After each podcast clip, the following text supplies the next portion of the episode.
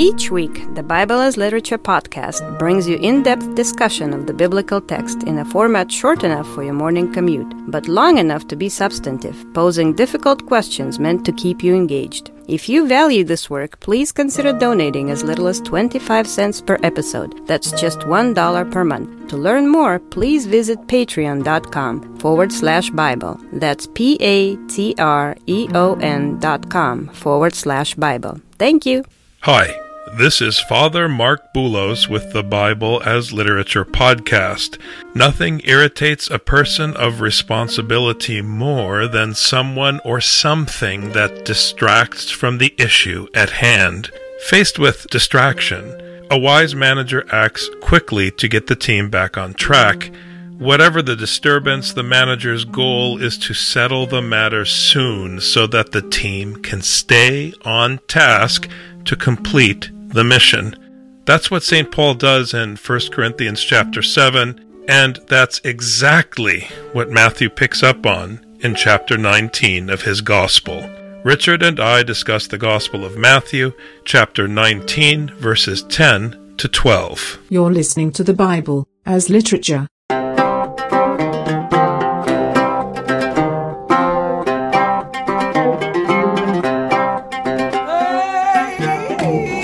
Hi, this is Father Marc Boulos. And this is Dr. Richard Benton. And you are listening to episode 337 of the Bible as Literature podcast. Rich, we've been working through Matthew 18 and now transitioning into 19. Consistently, we see a connection with not just the law of Moses, but the letters of St. Paul. And it seems Matthew lately favors 1 Corinthians.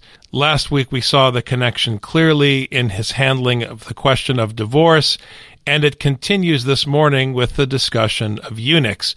Paul deals with the question of celibacy or asexuality in 1 Corinthians chapter 7, and it seems Matthew is following the same pattern. Matthew is taking these very clear themes from 1 Corinthians and tying them in with this particular Matthean idea of the kingdom of heaven. The kingdom of heaven is that notion, that place, that state in which one is following Torah, one is carrying out one's duty to others according to what is taught by the Torah. By taking these ideas from 1 Corinthians about the duty that one has, he now establishes this as the law of the land the law of the kingdom of heaven. This is what Jesus came to inaugurate, even John the Baptist came to inaugurate this, so that this is the law that's carried out. The thing that is always clear is that in this kingdom of heaven, you have a duty to others, and you must carry that out. We've been saying time and time again over the past several episodes that you don't have the right to get yourself off the hook using this law that the point of this law, this Torah, is to put you on the hook with the duty. If you're not interested in that duty, you're not interested in the kingdom, and you've effectively excommunicated or expatriated yourself from this kingdom. We have to remember that Matthew is the gospel of the faithful centurion. Why is that important? Because Matthew's gospel is mission oriented. It is commandment oriented and mission oriented. That's why the book of Jonah factors so heavily into Matthew's teaching. Jonah had a mission do this, go here, and deliver this. That mission is the central mission of the Gospel of Matthew. So when Paul is talking about whether to marry or not marry in 1 Corinthians, his reference is the mission if sexual desire is something that you are struggling with, then get married. What's the big deal? Just don't let it become an obstacle to the work. It's like a teacher or an employer saying, yeah, it's great that you went on a date the other night, but why didn't you show up on time for work? Or why didn't you turn in your term paper? If dating is going to get in the way of your college studies, then cool it. That's what Paul is saying. And then he goes on to explain look, I myself don't have a desire to get married. I'm fine just doing the work. And if you can just do the work, that's great. But whether you're married or unmarried, whether you're celibate or you're a eunuch or whatever, no matter what your station in the household, you have a responsibility to maintain the real commitment, which is to the mission of teaching. The disciples said to him, If the relationship of the man with his wife is like this, it is better not to marry. Interesting that the disciples sound a bit like a child who's given instructions and says, Oh, well, yeah, never mind. I don't want to do that. That's too hard, Papa. hey, you want to make five bucks? Yeah, yeah, yeah. Okay, then you're going to have to do this and this and this and this and this and this. Never mind, I don't want the $5. I'll make the $5 some other way. You want the $5, but you don't want the work that goes into it. And the disciples here are very clear, you know, well, if this is what it means to be married, then it's better not to be married. While the Pharisees were using Moses to get themselves off the hook by saying, well, you know, if I get tired of my wife, all I have to do is write a letter of divorce and then I can be divorced. What's the big deal? And Jesus says, no, no, no, you're on the hook. You're only allowed to divorce her out of compassion to her, out of mercy to her when she wants to leave you. This does not let you off the hook. This reminds you that you're on the hook. So then what do the disciples do? The disciples say, Well, let's get off that hook, Jesus. But Jesus had put them on the hook, saying, If you're married, you have a duty to your wife. And they say, Well, let's get out of that duty then. I don't want to take care of a wife if I have to take care of a wife that much. Why not just get out of that duty towards her? I would rather just not have a neighbor if that's what it means to have a neighbor. You take that route and you choose not to have a neighbor. Does that mean suddenly that you have lots of free time? Not according to St. Paul or his disciple, Matthew the evangelist. But he said to them, Not all men can accept this statement, but only those to whom it has been given.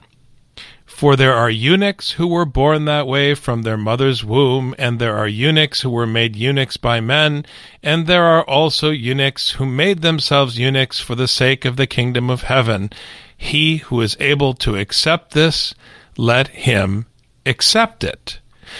So, look, guys, there are all kinds of people. There might be cowards like you who decide that the bachelor life is the way to go. but if you take that approach, notice here, and this is important, the question shifts from sexual desire, which Paul addresses in 1 Corinthians, to responsibility towards the marriage partner, which is what is handled in Genesis. This is what Matthew is saying. It's also what Paul is saying. It's about duty. So if you want to shirk the responsibility of supporting a household, which is what marriage is about, if you want to shirk that responsibility, then you have a different duty in God's household, ultimately in the kingdom. What's interesting about eunuchs in the classical world is that they had a specific function in society, and it was an important function. If you had a community of women and you wanted to protect them from abuse or safeguard them from sexual entanglements, you would provide a bodyguard or an attendant who was a eunuch, who was non functional sexually, so that his interaction with them would be strictly about the work. This was also true in the bedchambers of nobility in the classical world. The eunuch was someone who was trusted by all because sexuality didn't enter into the equation. They were also trusted intellectuals because they weren't distracted by what was understood, and rightly so, as juvenile sentiment that obstructs rational thinking. So Paul is saying in 1 Corinthians, if sex is not an issue for you, fantastic. If it is, it's okay. It's normal. Don't judge anybody. Either way is fine. Live and let live. But as you live and let live, it's not do whatever you want along the lines of Western culture. It's live and let live so that we can focus on the mission at hand. And that's what counts. While the disciples wanted to be bachelors, living the life without entanglements with a wife, Jesus brings up the station of the eunuch. Now, before he says this, he says this kind of confusing things, and not everyone can receive this saying except those to whom it is given. And that's an important part because it's not simply a choice. If you look at the choices, if he's talking to, I don't know, say Peter, he's not called out here, but oftentimes Peter gets called out. He says, okay, Jesus does not talk about bachelorhood, the single life. He talks about eunuchs because, like you said, whether eunuchs are guarding the women's quarters or whether they're intellectuals or whether they're engaged in some of the menial tasks of taking care of the king's body, such as bathing him and changing his sheets and that kind of thing. The difference between a bachelor and a eunuch is that a eunuch has a job. Eunuch is not just a state of body, the eunuch has a particular station and a particular duty. So if Jesus is addressing Peter, some are eunuchs born that way. Peter, does this apply to you? Okay, no. There are other eunuchs that are made so by other human beings. Peter, does that apply to you? No, I didn't think so. Okay, so there's a third type of eunuch, and that's the eunuch who made themselves eunuchs for the kingdom of heaven's sake. They became eunuchs in order to carry out their duty in the kingdom, where they would have to serve their neighbor, serve man or woman, married or not married, they had a duty to take care of everyone else in the kingdom. That's what it means to be a citizen of this kingdom. If you're not made a eunuch, either by God or by humans, then the only other choice is to be a eunuch for the kingdom of heaven, not a happy bachelor who has no cares in this world. Because while the person who is in the kingdom of heaven has no cares of this world, he is occupied with sharing this teaching and living this teaching and taking care of the weaker brother under all circumstances. This is why the old wisdom of a parent who just pushes the child to get married is actually really useful. I think we place so much emphasis on finding the person you're compatible with and falling in love. And I'm not saying that you should just recklessly join in marriage with someone. But when you've been dating for a long time and you're trying to figure out what to do, this is non functional for Paul because you're wasting time. It's like deciding to stay in school for an extra five years because you don't want to face the responsibility of getting a job. So you just keep taking loans. You cannot borrow from the time allotted to you to do the work of the gospel. You have to start working now. This is a very common theme, heavily emphasized in Mark, but it's definitely true throughout the biblical narrative. There is no time. Paul makes it very clear in Ephesians that you have to make good use of the time because the days are evil. Sitting here trying to decide what you want to do and which way to go doesn't make sense. So the wise parent says, look, either marry the girl or let her go because you're not being fair to her and you're wasting time. That is how Matthew, or rather Jesus in the Gospel of Matthew, is handling the question of sexuality. You're making something out of nothing, and in so doing, the nothing is becoming an obstacle to the mission that the centurion so readily accepted. So get married or don't get married, but let's get to work.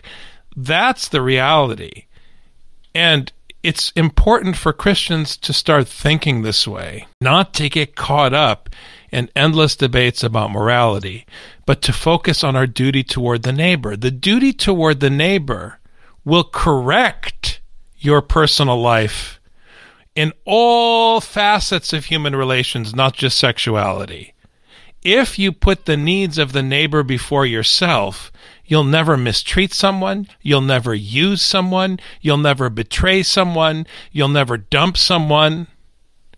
You will always do the correct thing if you serve the commandment. But part of serving the commandment, the centurion in Matthew teaches us, is being willing to take orders and carry out the mission. It reminds me of that famous story that our professor, Dr. John Barnett, used to tell when he was young and he went to a monk and he said, I don't know, should I get married or should I stay single as a monk?